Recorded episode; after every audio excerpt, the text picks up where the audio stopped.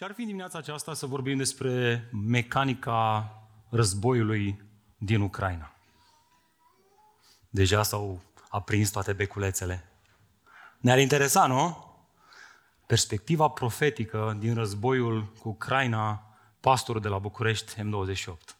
Am adunat ceva vizualizări pe un astfel de mesaj, nu? Fratele prezbiter Bogdan acolo, să uit un pic, am frate, sper că, sper că nu. De fapt, dimineața aceasta vorbim despre un subiect pe care, să fim serioși, dacă n-am fi predicat verset cu verset Biblia, cel mai probabil am fi evitat să-l abordăm. Și anume, vorbim despre responsabilitatea bisericii față de cei care trec prin anumite nevoi materiale și financiare. De ce l-am fi evitat? Simplu, pentru că nu prea adună vizualizări și like-uri. Este un subiect care nu prea e de interes general. Plus că te împinge să dai din ce ai. Nu prea vrei să dai, mai degrabă ai prefera să ții ce ai. Pe principiul, ce-i al tău e și al meu, ce-i al meu e doar al meu. Cam așa gândim noi în zilele noastre și de când e omenirea. Gândește-te, gândește-te doar, când a fost ultima dată când, să zicem, ai auzit o predică întreagă despre ajutorarea văduvelor? Ha?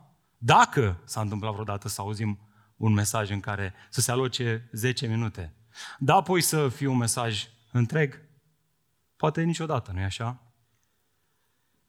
Dar asta este frumusețea predicării expozitive. Carte cu carte, verset cu verset. Ne conduce la anumite pasaje la care poate noi nu ne-am fi dus, dar pe care Duhul Sfânt al lui Dumnezeu a decis să le inspire, să fie scrise. Și ba, ba, ba mai mult, a decis să le păstreze, să ajungă până la noi în zilele noastre, ca astăzi să le ținem în Scripturi. Dragilor, nu doar unele cuvinte sunt importante, ci toate cuvintele sunt importante. Ajungem să expunem și să discutăm toate textele biblice pe care Duhul Sfânt a decis să le includă în revelația sa scrisă. Bine, acesta este mesajul din dimineața aceasta, și anume mecanica ajutorării și a compasiunii. Asta mi-a amintit săptămâna aceasta de prima mea vizită în județul Vaslui. Mulți dintre voi știți că e unul dintre cele mai sărace județe din țară. Și a ajuns în orașul Negrești, la un bun prieten meu, bun prieten de acolo. Acesta mi-a zis, frate, sunt implicat cu împărțire de ajutoare prin satele din jurul orașului Negrești. N-ai vrea să mă însoțești, să mergem împreună, m-am, m-ar scăpa și pe mine de sarcina pe care o am. Și am zis, da, frate, vin cu tine. Și în timp ce străbăteam satele, imediat am descoperit și am observat ceva ce, vă spun sincer, a încins în mine spiritul justițiar. Nu mă consider un tip justițiar de felul meu, omul dreptății, dar ce am văzut m-a enervat. În mijlocul verii, câmpurile erau nelucrate. Bărbații de prin sate erau în fața cârciumelor la un pahar și cei care n-aveau bani de un pahar erau sub copaci la umbră. Stăteau bărbații acolo frumos, la o discuție în mijlocul verii, în timp ce casele lor, curțile lor erau dezordonate. Așa că m-am întors la prietenul meu și am spus, băi frate, voi, voi mai mult rău faceți la oamenii ăștia decât să-i ajutați. Ar fi mai bine să nu le dați nimic. La care el s-a întors cu blândețe înspre mine și mi-a spus, Adi, așteaptă. Așteaptă și o să vezi. În zona aceasta sunt oameni care s-au spetit muncind. Unii dintre ei au crescut câte patru, cinci, șase copii, care acum i-au abandonat, au plecat în alte țări, în alte orașe. Unii dintre ei, văduvi sau văduve, lipsiți de mijloacele elementare de supraviețuire și întreținere. Și așa a fost. Rând pe rând, cei, cei mai mulți care erau ajutați erau văduvi sau văduve, oameni care atunci când intram pe poartă, instant începeau să plângă și să râdă cu o bucurie de copil mic. Știți de ce? Pentru că aduceam alimentele care i-a ajutat să supraviețuiască până luna viitoare. E bine, exemplul acesta, ilustrația aceasta m-a învățat și pe mine ceva legat de biserica locală. Știți ce? Faptul că unii nu ar trebui ajutați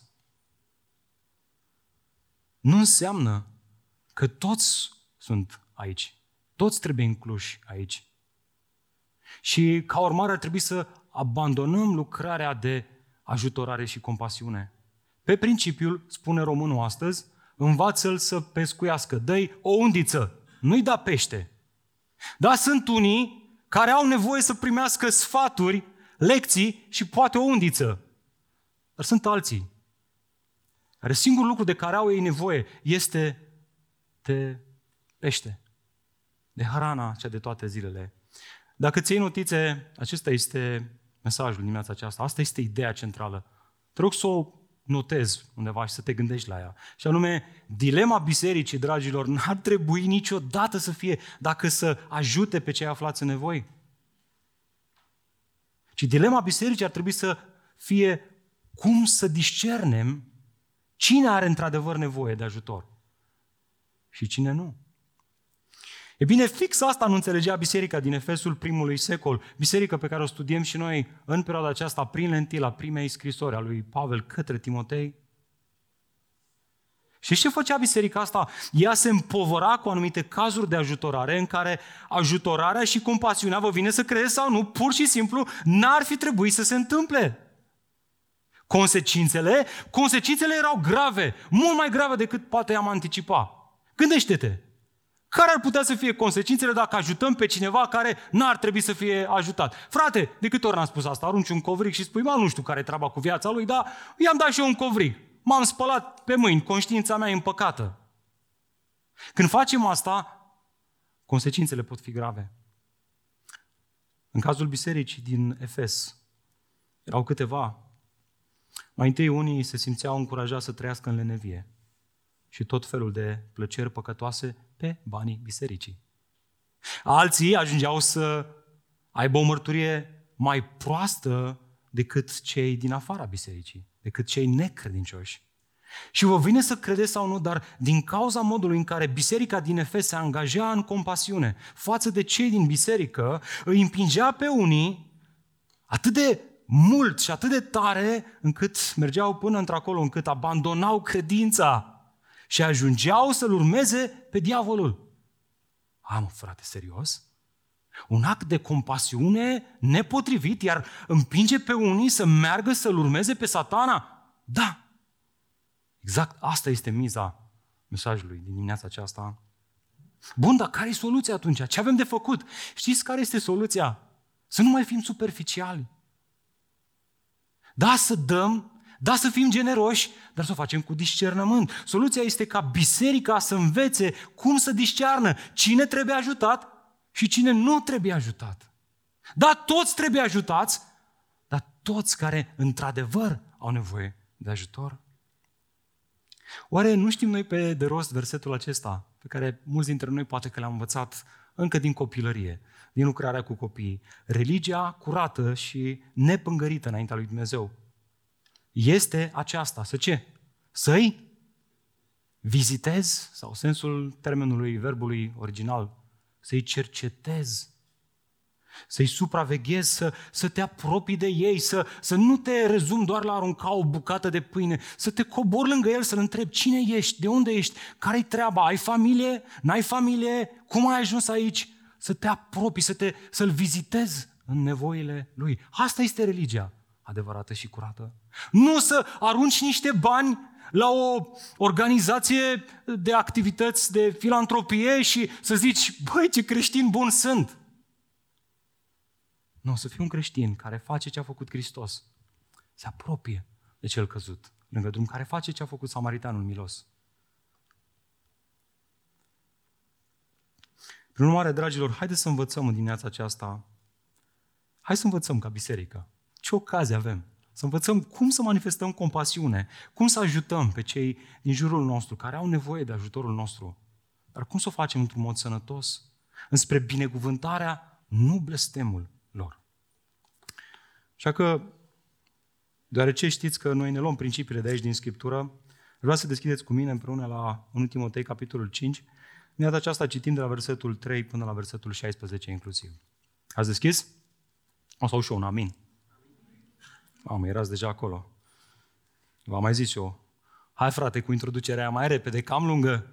Zine de aici din text, că asta ne interesează pe noi. Dacă gândiți în felul ăsta, îmi place de voi. Sunteți pe drumul care trebuie. Am un amin aici, am un frate care... Dar sunt bune și poveștile. Românii răspund bine la povești. Nu? Da. N-au niciun amin. Vreau să compensez aminul lui Beni. Ascultați ce spune Apostolul Pavel, versetul trei. Cinstește văduvele care sunt într-adevăr văduve. Termenul cheie pe care aș vrea să-l observați cu atenție este într-adevăr. Fiți atenți la acest termen pe parcursul citirii. Dar dacă o văduvă are copii sau nepoți, ei să învețe mai întâi să se poarte cu evlavie în familia lor și să-și răsplătească părinții, pentru că acest lucru este plăcut înaintea lui Dumnezeu. Cea care este într-adevăr văduvă și rămâne rămasă singură, își pune speranța în Dumnezeu și stăruie zi și noapte în rugăciuni și mijlociri.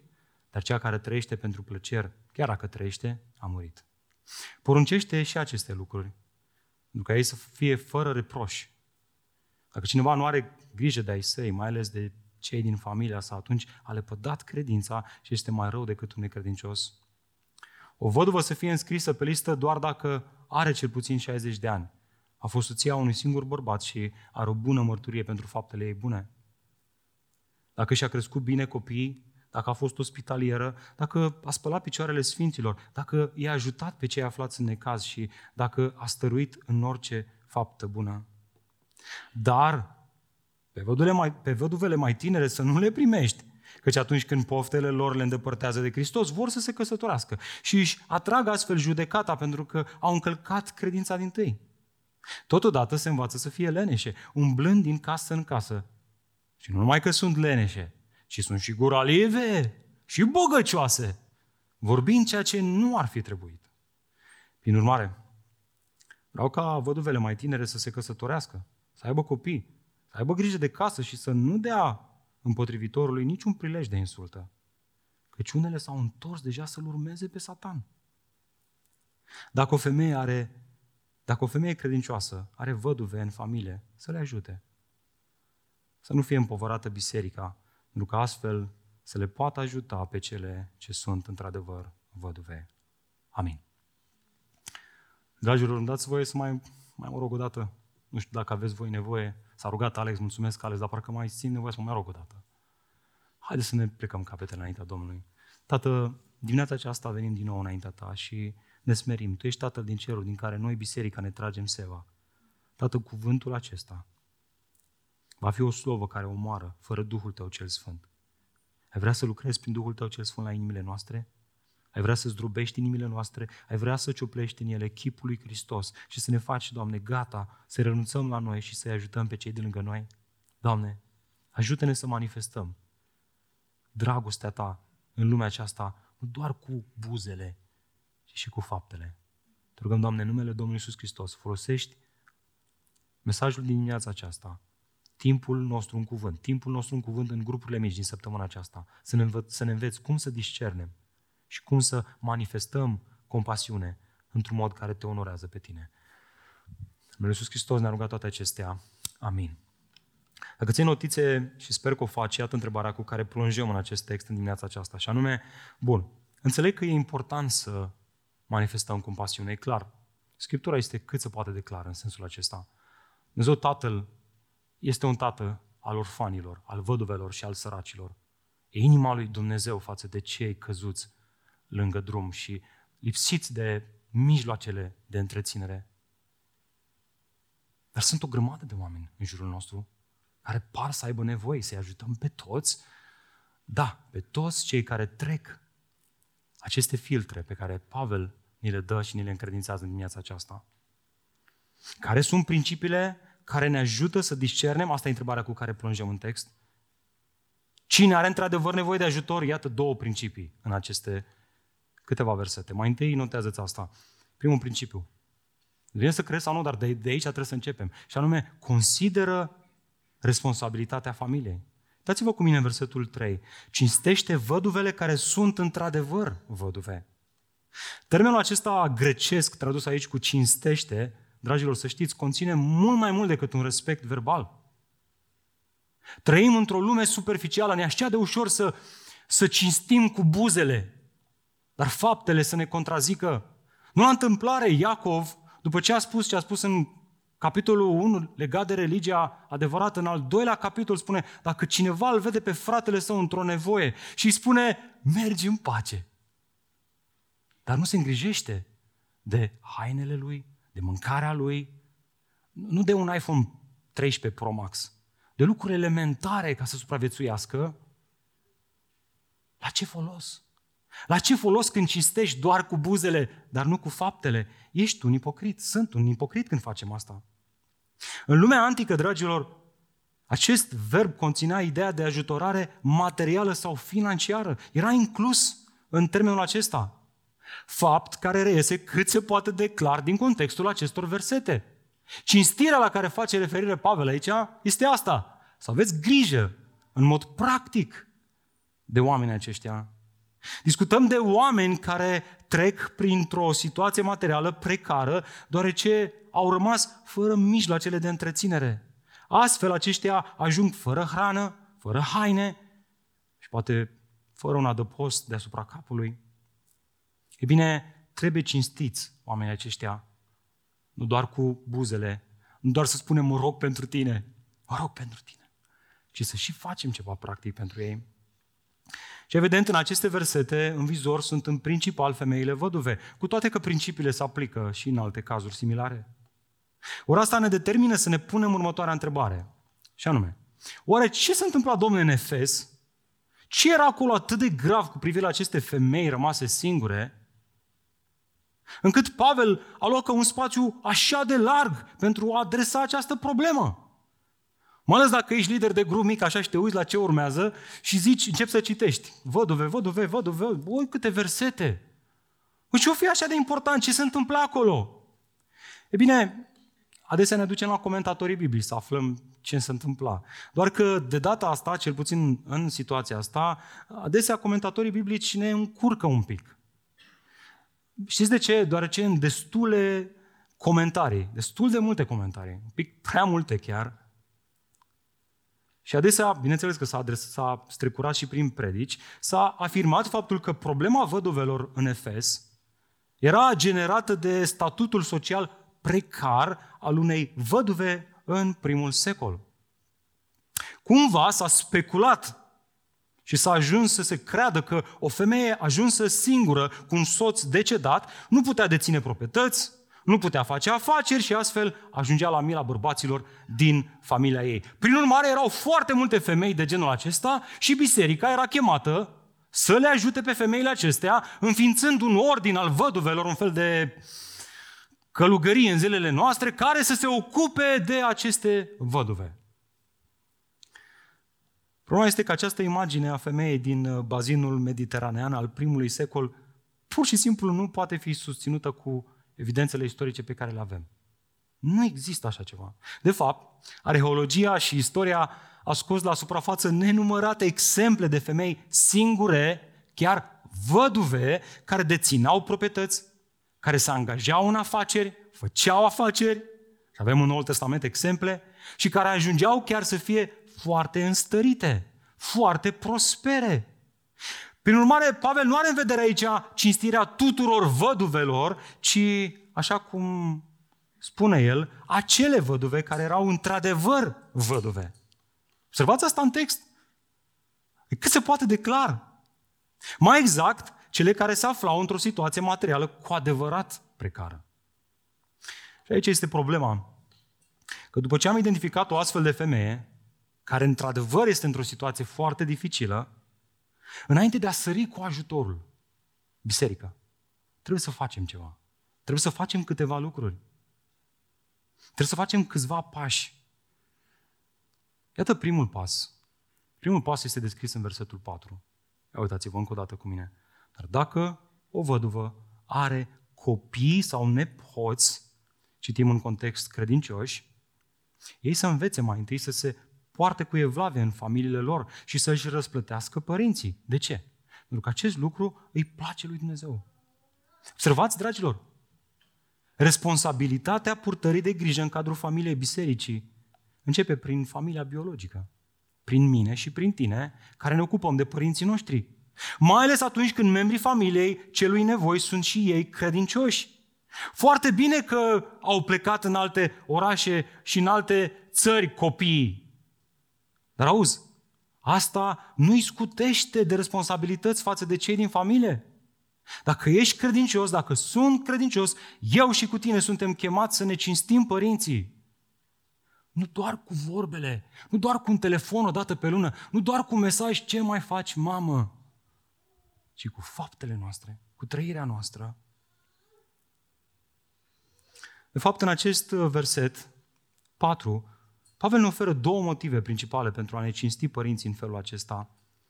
Vreau să le observați împreună cu mine în text. Mai întâi, nevoile lor reprezintă ocazii să-i răsplătim.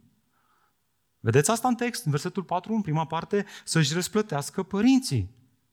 Copiii deveniți adulți au acum ocazia să-și îngrijească părinții în nevoile lor materiale, așa cum părinții le-au purtat de grijă copiilor atunci când erau mici și într-o incapacitate de a-și purta singuri de grijă. Nevoile părinților reprezintă acum o oportunitate uriașă pentru copii și o ocazie de recompensare și recunoștință prin care aceștia să fie cinstiți și răsplătiți. În cazul femeilor cu adevărat văduve, acest lucru era cu atât mai strigent. Este mama ta.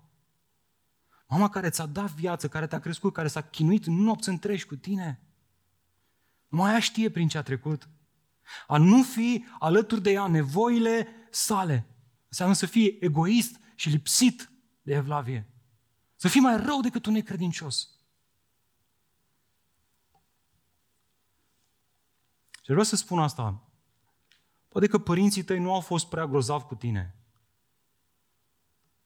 Poate că ai fost abuzat în copilărie, verbal sau în alte moduri. Și ai păstrat în inima ta amărăciune. Apropo de ei, când auzi de nevoile lor, îți închizi inima. Eu nu vrei să auzi de ei. Totuși, dacă ești aici astăzi, înseamnă că Tatăl din ceruri a avut grijă de tine. Oare n-ai fost tu nenorocit? Oare nu te-ai născut tu mort în păcatele tale? Oare nu ai trăit tu departe de Dumnezeu, răzvrătindu-te împotriva lui Dumnezeu? Oare nu pe tine te-a căutat Tatăl din ceruri? În mizeria păcatelor tale, egoismului tău? Oare nu a fost El ca un tată pentru tine? Chiar dacă ai crescut fără tată și fără mamă? Nu te-a adoptat El în familia Lui? Nu ți-a șters El vinovăția cu sângele Său? Ți-a spălat conștiința? Nu stai tu astăzi la închinare și ridici mâinile și te apropii de locul cel mai sfânt al lui Dumnezeu fără să-ți fie frică pentru că altcineva a plătit pentru tine, Fiul lui Dumnezeu? Dragul meu, în, în acest mesaj, în acest adevăr, în Evanghelie, este putere. Este putere să ierți. Să ierți această amărăciune. Și să faci tu față de părinții tăi ceea ce ei n-au făcut față de tine. Poate în felul acesta, Dumnezeu îți va da ocazia să le predice Evanghelia, să fie și ei născuți din nou. Nu-ți închide inima.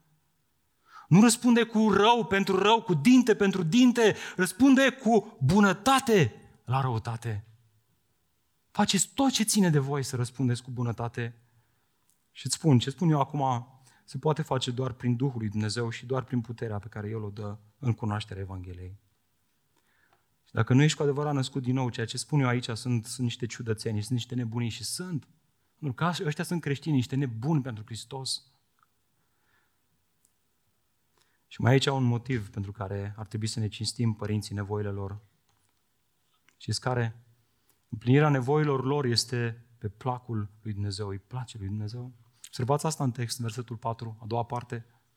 Argumentul final pentru a le purta de grijă celor din familie, dragul meu, draga mea, nu constă în sinele nostru, în stima de sine. Nu constă nici într-o eliberare de presiune prin fapte bune.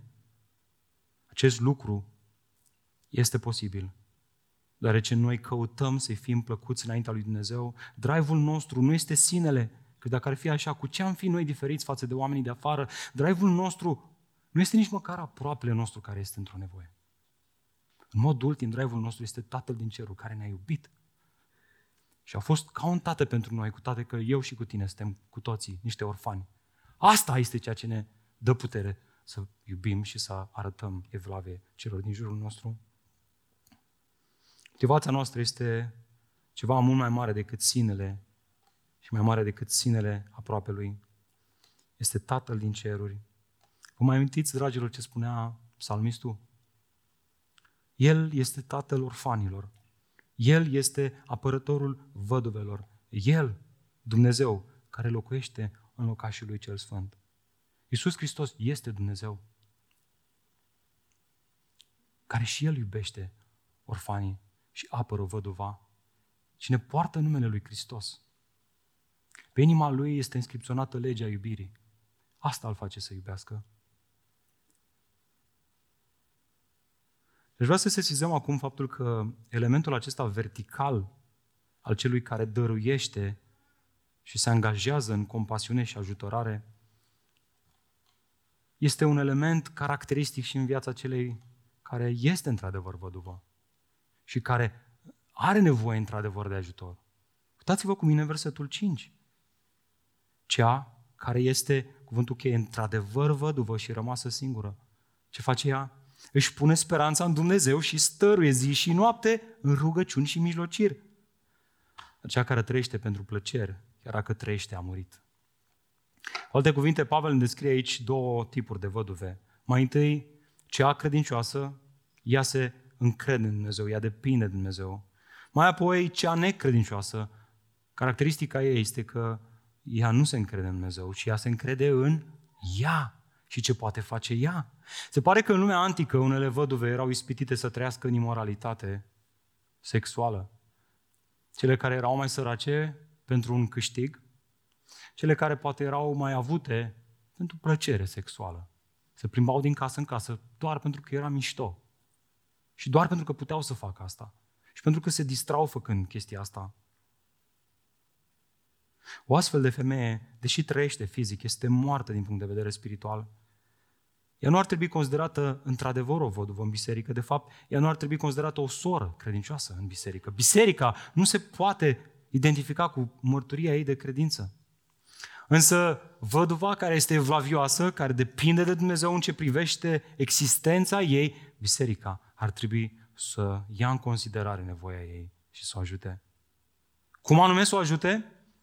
Dragilor, aș vrea să observați că acestea nu sunt sfaturi prietenești la o cafea, în lobby, în lobby-ul unei biserici. Nu, să, nu sunt niște chestii așa pe care le discută Pavel cu Timotei pe prieteneală. Și sunt niște porunci, uitați-vă cum e versetul șapte. Vedeți asta?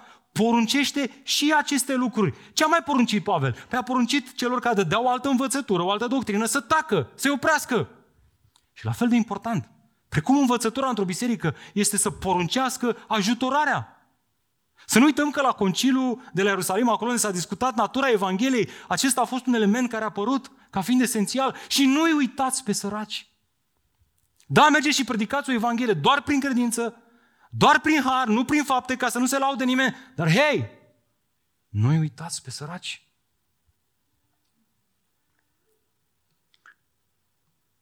Care e lecția pentru noi? Iată lecția pentru noi. Pretenția credinței în Tatăl din ceruri, lipsa prezenței compasiunii față de cel mai apropiat om de lângă tine, familia ta biologică, reprezintă simbolul ipocriziei. O spun așa cum e. Asta e, asta e situația. Asta se întâmplă. Dacă ești nepăsător față de părintele tău, părinții tăi, mama ta, văduvă, care este căzută, care nu are cu ce să-și cumpere medicamente, care nu are cu ce să-și cumpere să-și plătească facturile, îți închizi inima, nu te interesează. Treci pe lângă ea precum, aduceți aminte, a trecut levitul și preotul pe lângă acel tâlhar căzut lângă drum. Ești un ipocrit, pretenția credinței tale nu se validează cu faptele tale. Adesea luăm această parabolă cu tâlharul căzut lângă drum și cu samariteanul milos și ne pierdem în detalii. Arătăm să observăm contextul. Vă aduceți aminte în ce context predă Iisus acea parabolă, acea învățătură? Într-un context în care un expert al legii vine la Iisus și îl întreabă: Iisuse, cum pot să moștenesc viața veșnică? Și Iisus îi zice: hai să zic cum. Uite, cel care moștenește viața veșnică iubește. Și atunci când trece pe lângă un om căzut lângă drumuri, de lângă drum, incapabil să ridice de acolo, cel care moștenește viața veșnică este sensibilizat, se oprește și ajută. Cel care nu face asta, preotul și levitul, este un ipocrit. Sigur că învățătura aceasta îi viza pe cei din poporul Israel și nepăsarea lor de a duce Evanghelia până la marginile pământului, însă ea ne învață și ceva practic. Nu putem să rupem credința de fapte. Nu putem face asta. Și cine face asta este un ipocrit. Și bătrânul apostol Ioan a înțeles bine asta. Am trecut ca biserică prin această epistolă uriașă. De nenumărate ori el vorbește despre iubire, dar într-o situație el spune: dacă însă cineva are bunurile acestei lumi și îl vede pe fratele său în nevoie, dar își închide inima față de el, atunci cum rămâne în el dragostea lui Dumnezeu? Copilașilor, să nu iubim cu vorba, nici cu limba, ci prin faptă și adevăr. Prin aceasta vom cunoaște că suntem din adevăr. Nu mă pot abține să zic asta, dar mereu am găsit o portiță de scăpare aici, ca bărbat care mi-e mai greu să manifest iubirea verbal față de soția mea. O mai certam, mai, mai zic și mie cuvinte așa de... Și zic, uite, o fac prin fapte, uite și Ioan spune aici. Uitați. Dragul meu, compasiunea față de semeni, care începe cu cel din familia ta, care adesea ajunge căzut lângă drum, în nevoie și lipsit de mijloacele necesare ca să iasă de acolo, reprezintă un principiu esențial în viața mea și în viața ta de credință. Amin? Amin, biserică? Astfel trăim o viață fără reproș, care este o mărturie bună și care demonstrează că suntem din adevăr. Și acum să fim și mai practici de atât. Se întâmplă că prin harul Domnului mulți dintre voi ați fost pe la noi pe acasă și v-am cunoscut. Am putut să-mi dau seama că mulți dintre voi aveți joburi foarte bune. Aveți bunurile acestei lumi. Slavă Domnului pentru asta. Este foarte bine. Am fost binecuvântați de Dumnezeu. E bine, acum, chiar dacă ai plecat de acasă, chiar dacă nu mai ești în orașul natal, Dumnezeu te cheamă să porți de grijă și să fii interesat de părinții tăi. Altfel, Biserica M douăzeci și opt o să fie o, o mărturie proastă pentru adunările în care merg părinții noștri. Aceștia vor spune: cine mă, cu tărică care e la București, la cum era biserica aia cu douăzeci cât era? Uite mă, părinții au trecut printr-o operație, nici măcar nu s-au sinchisit să vină, să-i viziteze, să-i ajute. De ce? Pentru că am dat noi un telefon. Cum ești, mamă? Bine, bine. Mamă. Ai nevoie de ceva? Nu, mamă, nu, totul bine, totul ok. A, bine, bine. Hai. Mă întorc la treburile mele. Fraților, dacă trăim astfel viața de credință, trebuie să ne pocăim în dimineața aceasta. Dumnezeu ne dă harul să ne pocăim, ok? Haideți să ne pocăim și haideți să fim o mărturie bună față de părinții noștri, pe care Dumnezeu ne-a dat, care ne-a crescut, ne-au crescut cu sacrificii, așa cum au știut ei mai bine. Vei fi responsabil pentru ce faci tu ca părinte. Lasă-i pe ei să fie judecați de Dumnezeu și să fim alături de ei. Auzi, frate, dar eu am o întrebare acum. Sună bine ce spui tu. Dar ce facem cu cei care n-au în familia lor adulți credincioși sau care au, dar sunt total dezinteresați? Au și bunurile acestei lumi, dar nu sunt interesați de părinților. Și sunt în biserică. Iau copii, dar nu, copiii nu interesează de ei. Ar trebui să ne intereseze pe noi, biserica, de ei.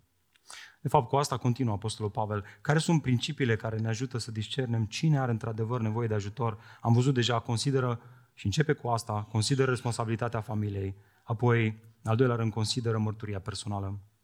Dați-vă cu mine versetul nouă. O văduvă să fie înscrisă pe listă doar dacă. E, cine a crezut că în antichitate nu se lucra cu Excel-uri? S-a înșelat amarnic. Nu doar că își numărau membrii din biserică, numărau și anumite clase sociale prezente acolo, care aveau anumite nevoi. De ce? Deoarece voiau să se asigure că acestea sunt slujite bine. Și aveau un tabel pentru asta, aveau o listă pe care le înscria. Dar vedeți, aici apare problema bisericii din Efes. Deoarece aveau mai multe văduve în biserică, ei încercau din răzputeri să le ajute pe toate. Ei, problema este că astfel ajungeau să se împovăreze și ajungeau să le slujească și pe acele văduve pe care n-ar fi trebuit să le slujească și astfel apăreau scurgeri de fonduri. Se epuizau, dar se tot scurgea. Și nu mai ajungea la cine ar fi trebuit să ajungă. Soluția la această problemă era un Excel. Vă vine să credeți sau nu? Un Excel în care să fie trecute acele femei care trebuiau într-adevăr să li se acorde ajutor cu prioritate. Ei, și ca să ne ajute pe noi și să-i ajute pe ei atunci, Pavel oferă în continuare câteva caracteristici ale unei femei care este evlavioasă și care merită să fie ajutată de către biserică. Însă, înainte să intrăm în această listă, aș vrea să mă adresez surorilor din Biserica M douăzeci și opt. Dragi surori, această listă de caracteristici, atenție, nu comunică ce ar fi trebuit să facă o văduvă, ce ar fi trebuit să bifeze o văduvă ca să fie înscrisă pe lista văduvelor care primeau ajutorare. Aceasta este o descriere a mărturiei ei de evlavie, una pe care a avut-o și când era căsătorită și una pe care Dumnezeu se așteaptă să o ai și tu. Aceste trei caracteristici ar trebui să fie și în viața ta prezente, ca și soră evlavioasă în cadrul bisericii. Aceste femei, văduve, erau surori, erau credincioase, ele au descoperit Evanghelia Harului și asta le-a făcut copii ai lui Dumnezeu, surori ale, surori ale noastre în Hristos. Și ca un efect a rodit în ele un caracter evlavios. Cum arată acest caracter evlavios? Pe când te apropii de ele vezi câteva lucruri. Mai întâi vezi asta, vezi asta. Ele sunt un exemplu de stăpânire de sine. Uitați-vă cu mine versetul nouă. Are cel puțin șaizeci de ani. În mod clar, Pavel pune aici în contrast văduva în vârstă cu cea tânără, iar vârsta de șaizeci de ani devine vârsta potrivită ca cineva să fie considerat un om bătrân. În vremea respectivă, ne spun istoricii, cam asta era vârsta după care se ghidau ei ca să filtreze cineva vrednic să fie un preot.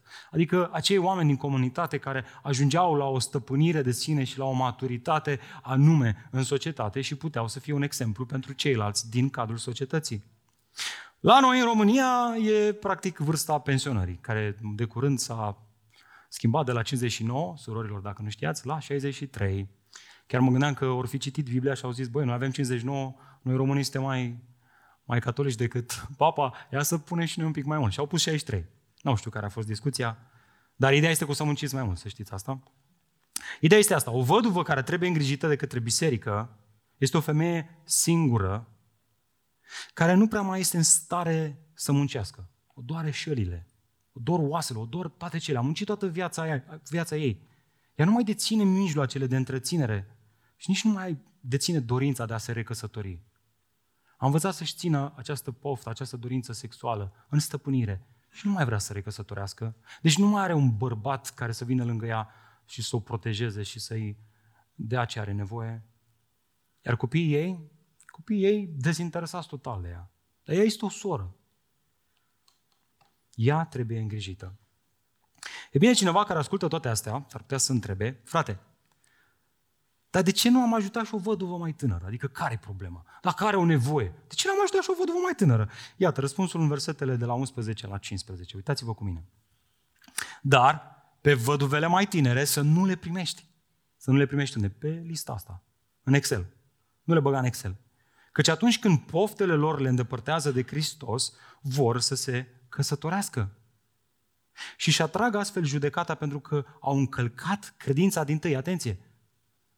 Încălcarea credinței aici nu se referă la faptul că s-au recăsătorit, ci tocmai la faptul că nu s-au recăsătorit, ci au așteptat, au așteptat, au fost momite de cel rău și au întreținut relații sexuale în afara legământului căsătoriei și astfel au trăit într-un mod în care au încălcat mărturia credinței pe care au făcut-o în fața bisericii. Acestea sunt cele care își atrag judecata, pentru că au încălcat credința dintâi. Ba mai mult, totodată se învață să fie leneșe, umblând din casă în casă. Și nu numai că sunt leneșe, ci sunt și guralive și bogăcioase, vorbind ceea ce n-ar fi trebuit să vorbească. Dragilor, ascultați, Pavel nu generalizează aici. El nu spune că toate femeile văduve mai tinere sunt astfel, ci afirmă un scenariu posibil în orice biserică locală, care chiar se întâmpla în biserica din Efes. Ce anume? Unele femei văduve mai tinere, fiind active din punct de vedere sexual, având dorința relațiilor sexuale, apetitul acesta, neavând capacitatea de a-l ține în stăpânire și neavând un soț lângă ea, atunci când erau momite, când bărbații se apropiau de ele, cedau ispitelor și astfel devenea o mărturie proastă. Ascultați, încălcarea credinței lor nu consta în faptul că se recăsătoreau. Pavel nu taxează aici recăsătorirea, ci tocmai faptul că acestea nu se recăsătoreau. Și rămâneau singure și astfel se supuneau multor ispite sexuale în care cădeau.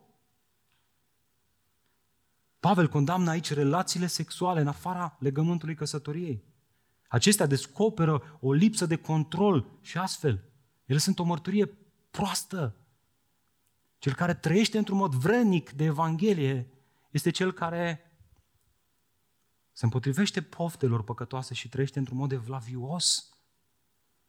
Femeile astea nu făceau asta. Și trebuie să spun asta. Dacă credeai că poți întreține relații sexuale în afara căsătoriei și Dumnezeu să fie ok cu asta, că nu e niciun verset care să interzică asta, aici atunci ai nevoie ca să-ți dai seama că Dumnezeu nu onorează asta.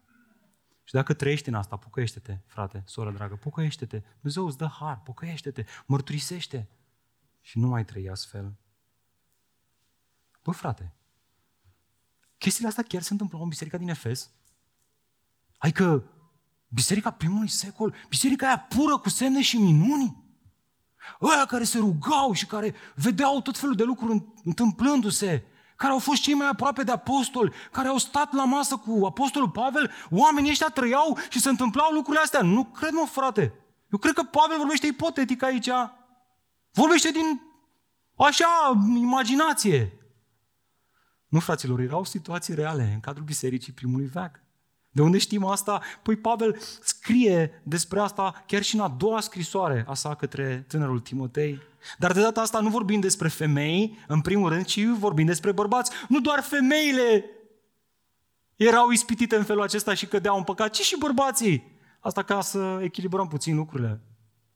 Ascultați ce spunea apostolul Pavel, căci dintre aceștia, bărbați, sunt cei care se furișează în case și pun stăpânire pe cine? Pe femeile ușuratice, despre care am vorbit mai devreme. A doua scrisoare, problema încă nu se rezolvase. Împovărate de păcate, mânate de felurite pofte, care întotdeauna învață, dar nu pot ajunge la cunoașterea adevărului. Adică care au o formă de evlavie. Imaginează-ți acum că aceste, acestea erau femeile pe care biserica le ajuta financiar, lună de lună. În timp ce ele stăteau acasă și se complăceau în toate acestea. Hm? Pe banii bisericii. Cum e bine? Ele nu erau un exemplu de evlavie. Nu trăiau într-un mod vrednic de Evanghelie. Nu trăiau cumpătat, stăpânit. Și ele s-au întors să-l urmeze pe Satana. Bun, ar putea să spună cineva, dar ce ai vrea, frate, să facă aceste femei? A? Sunt și ele tinere, sunt frumoase. Uite-te la ele, siluetă, n-au avut copii, tot ce trebuie. Ce vrei, frate? Au și ele nevoie de mângâiere, de dragoste, de îmbrățișare. Și dacă, na, a venit fratele de la biserică care a zis că el e învățător și i-a făcut ochi dulci și a răspuns ce era să facă. I-a murit soțul de câțiva ani de zile, își dorea și ea un pic de mângâiere și na, a fost o escapată de o noapte. Mare lucru, ce? Dumnezeu știe el și iartă, are el grijă să le compenseze acolo cumva. Ce să facă? Răspunsul nu-l găsim în lumea aceasta, ci-l găsim în Scriptură, în versetul paisprezece. Ia uitați-vă. Prin urmare, vreau ca văduvele mai tinere să se... Ce scrie acolo? Ziceți voi. Mai sunteți? Cu textul în față? Vreau ca văduvele tinere să se... Fraților, vreau să verificați ce spun eu aici. Să se căsătorească. Să aibă copii, să aibă grijă de casă și să nu dea împotriva împotrivitorului niciun prilej de insultă. Cum? Căsătorindu-se. Căci unele s-au întors deja să-l urmeze pe Satan, nefiind căsătorite. Asta e cheia de interpretare a textului. E cât se poate declară. Soluția era recăsătorirea. Mai bine să te căsătorești decât să arzi, spus-o și Apostolul Pavel, cât se poate declar în întâi Corinteni șapte. Mai bine să te consumi ocupându-te de casă, de copii, decât să stai singură și să te supui multor ispite. Mai bine să ai un partener lângă tine căruia să-i cedezi controlul asupra trupului tău, să te ajute să-l ții în stăpânire. Învățătura Noului Testament este clar, dacă ai dorințe sexuale, este mai bine să te căsătorești decât să arzi de dorință, dar să o faci în Domnul. Și vreau să mai spun ceva aici, fie că îmi place sau nu, rata divorțului în cadrul bisericii evanghelice a crescut destul de mult. Și trebuie să spun și asta, dacă ești divorțată, cuvintele astea nu ți se adresează direct ție. Tu ai nevoie să stai neapărat cu un prezbiter, ca să înțeleagă puțin situația din care vii. Nu la cuvintele astea și, da, sunt divorțată, nu contează cum am fost, mă duc și mă recăsătoresc. Nu sări din lac în puț. Te-ai fript odată. Suflă neaurt. Trebuie să te pocăiești, trebuie să stai de vorbă cu un, cu, un, cu un prezbiter, chiar dacă nu ai fost tu de vină. Nu te grăbi, nu fă de capul tău. Sunt mulți care au făcut de capul lor și nu le-a fost deloc bine. Ai nevoie de învățătura Noului Testament și de cineva care să te ajute să te asiguri că îți vezi situația biblic, nu în ochii oamenilor. Vedeți, asta e ideea aici cu femeia mai în vârstă. Femeia mai în vârstă este cea care a trecut prin viață, a ajuns la șaizeci de ani, a făcut toate astea, a fost fidelă soțului ei, a fost credincioasă, a manifestat stăpânire de sine. Ea este o femeie care nu a făcut ochi dulci altor bărbați și acum a ajuns la bătrânețe, nu mai are dorință de recăsătorire, ea trebuie ajutată. Ea nu are nevoie de încurajările noastre să se recăsătorească dacă nu vrea asta. Ea trebuie ajutată pur și simplu. Iată o a doua caracteristică a femeii cu mărturie bună, care confirmă că interpretăm corect textul. Ia uitați-vă, a fost soția unui singur bărbat. Ceea ce este adevărat în cazul prezbiterilor este acum adevărat și în cazul acestor văduve și este adevărat în cazul tuturor credincioșilor reali al lui Hristos. Credincioșia, o dorință de a fi credincioși față de partenerul cu care au intrat în legământ, până la moarte. Ai un soț, ai o soție, până la moarte cu ea. Fidel, credincios, până la moarte. Nu-ți lăsa ochii, ai grijă. Să am grijă, să veghem unii asupra altora. Dragilor, soția unui singur bărbat nu înseamnă că acolo nu exista posibilitatea să fi fost recăsătorită, ci că în cadrul legământului căsătoriei ea a fost credincioasă soțului ei, a fost fidelă soțului ei. În societatea antică din Efes, la fel ca și în societatea de astăzi, asta era o problemă uriașă. Deși poligamia nu intra în discuții în Imperiul Roman, la fel cum nu intră în discuție nici în cazul nostru, deviza lor era asta: soții și soțiile le păstrăm pentru procreare, concubinele și concubinii pentru plăcere. Asta era deviza cu care mărșăluiau ei. Și cei care ați mai dat play pe, o, pe un film ăsta biografic, istoric, de prin primul secol, ați văzut din plin. Și el și ea făcea asta, amândoi. Fiecare cum puteau. Văduvele în vârstă, care erau într-adevăr vrednice să fie considerate văduve în biserică, erau surori care, în cadrul căsniciei lor, era un exemplu de credincioșie. Pentru soțul ei, au fost un credincioase soților, dar au fost un exemplu bun și pentru întreaga biserică. Exemplul lor comunică bisericii nu cât de tare au fost ele, ci Evanghelia rodește credincioșie față de partenerul tău. Evanghelia rodește control și stăpânire de sine. Să rămâi credincios partenerului tău până la final. Dacă nu s-a întâmplat asta în viața ta, atunci tu trebuie să mergi la soțul tău, să-i mărturisești, să-ți plângi cu amar păcatul și să-i ceri iertarea. Iertarea lui Dumnezeu în primul rând și iertarea partenerului tău. Evanghelia vă, da, vă poate da putere să reabilitați căsnicia și să devină mai puternică ca niciodată în Hristos. Am văzut astfel de cazuri. Și am fost extrem de încurajat să văd smerenia și pocăința lor. Și mai este aici o caracteristică, ele sunt un exemplu de fapte bune. Să luăm versetul zece, și are o bună mărturie pentru faptele ei bune. Te uiți la viața ei și ceea ce vezi acolo este un exemplu extraordinar de evlavie. De ce? Pentru că faptele ei vorbesc. Dragilor, încă o dată vedem în Noul Testament cum se conectează credința cu faptele. Cine pretinde că are credință, dar nu are fapte, e o problemă. O inimă altoită în Hristos produce fapte bune, produce roade dulci, nu amare, nu acre. Dar ce anume poți vedea? Păi te apropii de ea și vezi câteva lucruri. Surori mai tinere, mai... cum vreți voi, mai în vârstă, multe tineri aici. Ascultați ce vezi când te apropii de ea, când vine vorba de fapte. Știți ce vezi? Vezi dacă și-a crescut bine copiii.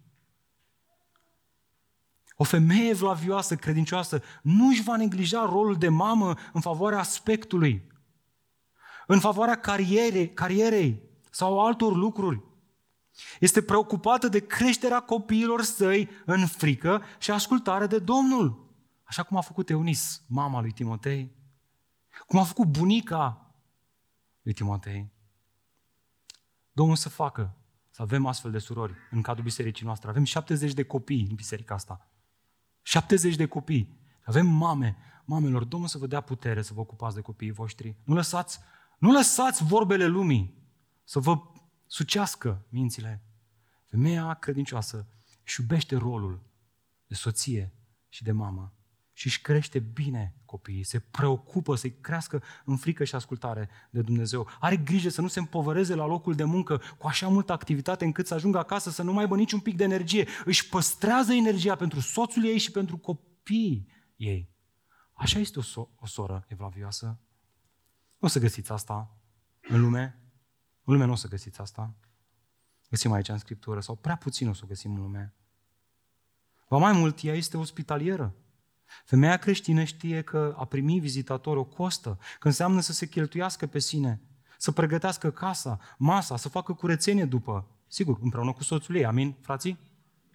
Am auzit doar surorile.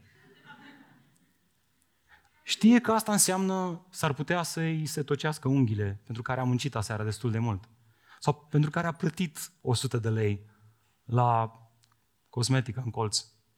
Și cu toate astea o face, ea este ospitalieră, nu-și bate capul, nu interesează de unghii, ea este gata să-și deschidă casa și slavă Domnului că avem o grămadă de soții, optsprezece în cadrul bisericii noastre, care își deschid casa săptămână de săptămână, una, unele de două ori, cu drag și cu bucurie. Ele sunt o mărturie.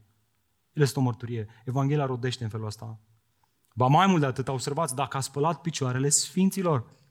Dragilor, acesta era un obicei pe care sclavii îl făceau față de soți, față de părinți, oaspeți, profesori sau persoane importante. În general, persoane importante. În cadrul bisericii, știți ce se întâmpla? Se dezvoltase un obicei. Poate că aveai sclavi care făceau treaba asta. Când cineva intra în casă, pentru că era, na, purtau sandale și era mult praf, sclavul se apropia și îi clătea picioarele, spăla cu apă. Știți ce făcea sora?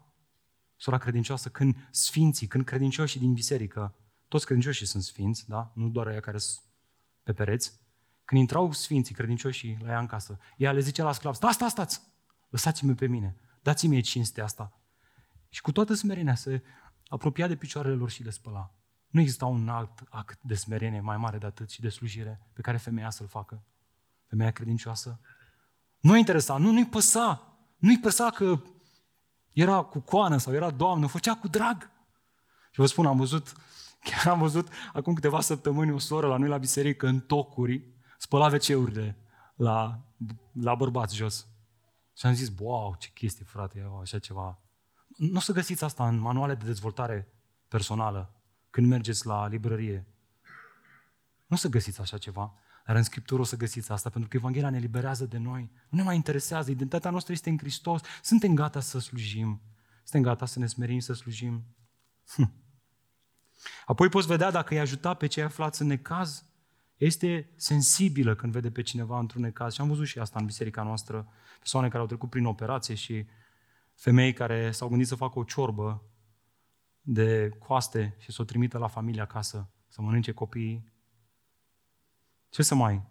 În viața ei poți vedea că a stăruit în orice faptă bună. Este de un așa exemplu de evlavie în biserică încât îți vine să spui că este un fel de o inclusiv al slujirii. Nu se dă la o parte din nicio slujire. O astfel de femeie. Când ajunge ea într-o nevoie, cum să nu o slujești, măi frate? O femeie în biserică care are o astfel de mărturie, când ea ajunge într-o nevoie, cum am putea să nu o slujim? Cât de ipocrit să fim, să nu slujim o astfel de femeie? O sora Didina, știați? Este o soră în biserica noastră, văduvă, pe care o cheamă sora Didina, care adesea, am stat de vorbă cu ea și mi-a spus că a venit de acasă până aici, pe jos, pentru că n-a avut bani de abonament. Și m-am simțit, zic, băi, cum e posibil mai așa ceva? Când pentru noi, unii dintre noi, cincizeci de lei, nimica toată, ea nu a avut bani de abonament și a venit pe jos la biserică. Iată concluzia acestui pasaj, versetul șaisprezece, dacă o femeie credincioasă are văduve în familie, să le ajute. Să nu fie împovărată biserica, pentru că astfel se le poarte, se poate ajuta pe cele care sunt într-adevăr văduve. Dragilor, iată ce învățăm noi din toate acestea. Atunci când biserica îi ajută pe cei care nu sunt un exemplu bun, ei nu fac altceva decât să se împovăreze pe sine și să rateze. Astfel să-i slujească pe cei care chiar au nevoie. Ne trebuie discernământ, măi fraților. Și Domnul să ne-l dea. Amin? Nu ne aruncăm să ne, dăr- să ne dăruim finanțele, trecem prin principiile astea, filtrăm. Nu știu care este experiența ta, nu știu cum ai crescut în contextul în care ai crescut tu, însă studiind pasajul acesta, săptămâna aceasta, mi-am amintit de o experiență din biserică. Tatăl meu era slujitor și astfel vizitam foarte multe persoane din biserică. Îi făcea plăcere. Aproape duminică de duminică vizitam câte o familie. Mergeam pe la ei pe acasă și nu știu cum se face că tata alegea doar femeile mai în vârstă, văduve. Mergeam cu toată familia și încercam să le ducem ceva. Mama pregătea o zacuscă și nu îmi plăcea deloc. Era o femeie în vârstă și mă plictiseam, n-aveam cu cine să mă joc. Și am reținut detaliul ăsta. Și mi-aduc aminte că la un moment dat frații au ieșit în fața bisericii și au spus că începem un proiect nou. O să dăm de mâncare la cei nevoiași din cartierul în care era biserica atunci. Copil fiind, nenăscut din nou. Eu nu eram născut din nou. Am stat și mă gândeam, zic, băi frate, fii atent, sunt o grămadă de surori în biserică care n-au bani să-și plătească facturile, care n-au bani de mâncare și noi începem, nimic în neregulă. Să ajutăm nevoiașii din cartierul în care este biserica. Un proiect, poate fi un proiect foarte fain. În măsura în care începem cu cei din casa noastră și ne ocupăm și ne asigurăm că aceștia sunt îngrijiți bine. Și ce se întâmpla în biserica în care am crescut eu? Mulți bătrâni făceau cereri. Puteai să faci cerere la prezbiteri și prezbiterii acordau împrumut acestora. Noi dădeam oamenilor de mâncare din cartier, în timp ce bătrânii din biserică erau împrumutați de biserică. Fraților, ascultați, când cineva are o nevoie, nu discutăm de un Samsung, da? Un televizor mai mare. Pentru asta mergi la bancă, sunt credite pentru așa ceva. Dacă vreți neapărat, nu se recomandă. Dacă n-ai bani să nu ți-l cumperi, dacă vrei neapărat, te duci și îți faci un credit la bancă pentru asta. Când cineva are nevoie de haine, de mâncare sau de un acoperiș, sunt chestiuni elementare, el nu are nevoie de împrumutul tău. El are nevoie de generozitatea ta. Dă-i fără să te aștepți să primești înapoi. Asta ne îndeamnă Scriptura. Noi îl împrumutăm pe Dumnezeu, dacă vreți să vorbim în limbajul biblic, dar nu pe sărac. Săracul îi dăm fără să ne așteptăm să primim înapoi. Și o dăm fără să știe stânga și fără să știe dreapta, într-un mod așa, pe silențios, cu atenție. Și avem de făcut trei aplicații practice acum la finalul mesajului. Mai întâi, dacă ai în familia ta o mamă văduvă sau părinți care nu au o situație financiară bună și vezi că au anumite nevoi, auzi frate, nu te mai apuca să te rogi, intru într-un post de trei zile să văd dacă Domnul vrea să-i ajut pe-a. Pă, bune, adică ți-a, Duhul Sfânt a inspirat Scriptura, ți-a zis ce ai de făcut, fă, frate, direct. Ok, discută cu partenerul, calculați-vă banii. Dacă nu ai, nu ai bunurile acestei lumi, nu te simți vinovat. Dar dacă ai și poți, nu mai trebuie să mai te rogi, frate. Trebuie să faci. Bine, te poți ruga ca Domnul să mulțească, să nu știu. Nu suna pe mama, mama, ai nevoie de ajutor, că mama o să zică, lasă mama, să aveți voi. Nu. Și dacă, fii creativ, bă frate, fii creativ. Dacă mama nu primește, caută un frate din biserica ei. Pune bani într-un plic și să vezi cum ajunge la mama. Nici nu trebuie să știe că e de la tine. O să știe Tatăl din cerul. Dă înaintea lui Dumnezeu, nu înaintea oamenilor. Doi. Caută de azi înainte să vezi grupul tău mic ca fiind familia ta. Atunci când vezi o nevoie și poți să o împlinești, nu ezita, fratele meu, să o faci. Fă-o. Însă ai mare grijă să nu-ți manifesti milostenia înaintea oamenilor. Ai grijă să nu-l faci pe omul ăla să simtă prost. Fii creativ și aici. Fii înțelept. Dreapta să nu știe stânga. Amin? Domnul să ne dea înțelepciune. Și trei, pentru că ne-am dat seama că adesea anumite nevoi care apar în grupurile mici sunt peste capacitatea grupului mic.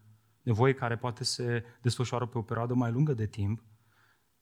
Domnul ne-a pus pe inimă să începem o lucrare de compasiune, una care deja a fost lansată, de care este responsabil unul dintre diaconii bisericii noastre, Manu, poate cel mai puțin vorbăreț.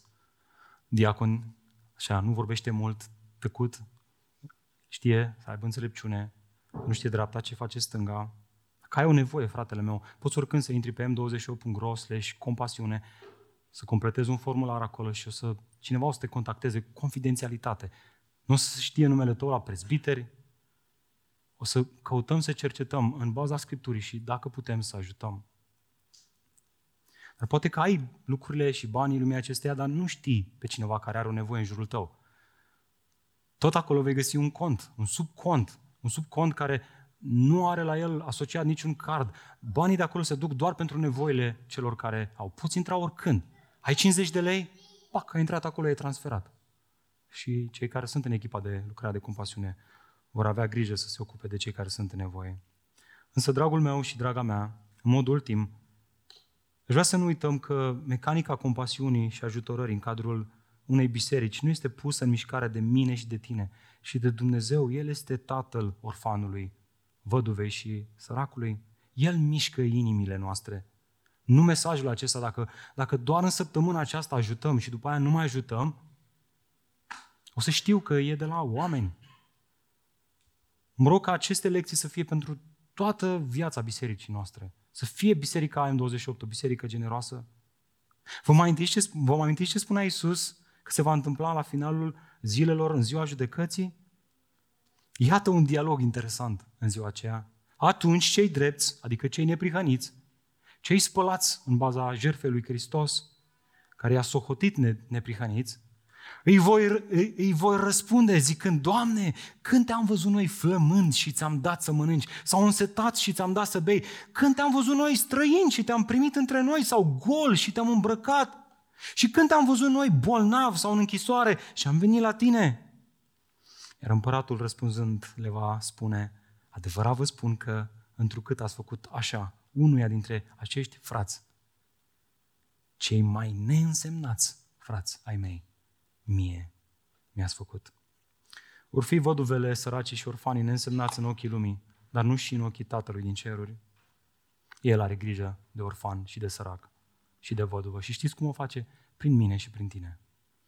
Și știți ce ne mișcă? Evanghelia Harului și bunătatea Lui. Așa că haideți să ne ridicăm și haideți să ne rugăm. Haideți să mijlocim înaintea Domnului, fiecare dintre noi. Și în dimineața aceasta aș vrea să vă provoc să vă rugați nu atât de mult pe cine aș putea eu să ajut, ci haideți să ne amintim bunătatea lui Dumnezeu. Să ne amintim Evanghelia, de unde ne-a scos Dumnezeu pe fiecare în parte. Și haideți să ne rugăm ca asta să ne miște. Evanghelia lui Hristos. Tată din ceruri, venim înaintea Ta în dimineața aceasta și am vrea să ne amintim de bunătatea Ta. Amintește-o fiecare dintre noi. Ea ne-a smuls din lumea aceasta. Ea ne-a strămutat în împărăția cerurilor. Ea ne-a dus și ne-a înfiat în familia credinței. Doamne, bunătatea Ta a fost așa de mare față de noi. Ai vrea Tu, Doamne, ca această bunătate să ne constrângă la fapte bune, să o faci, să o rodească în noi un caracter evlavios, nu doar în dreptul surorilor din biserică, ci în dreptul tuturor.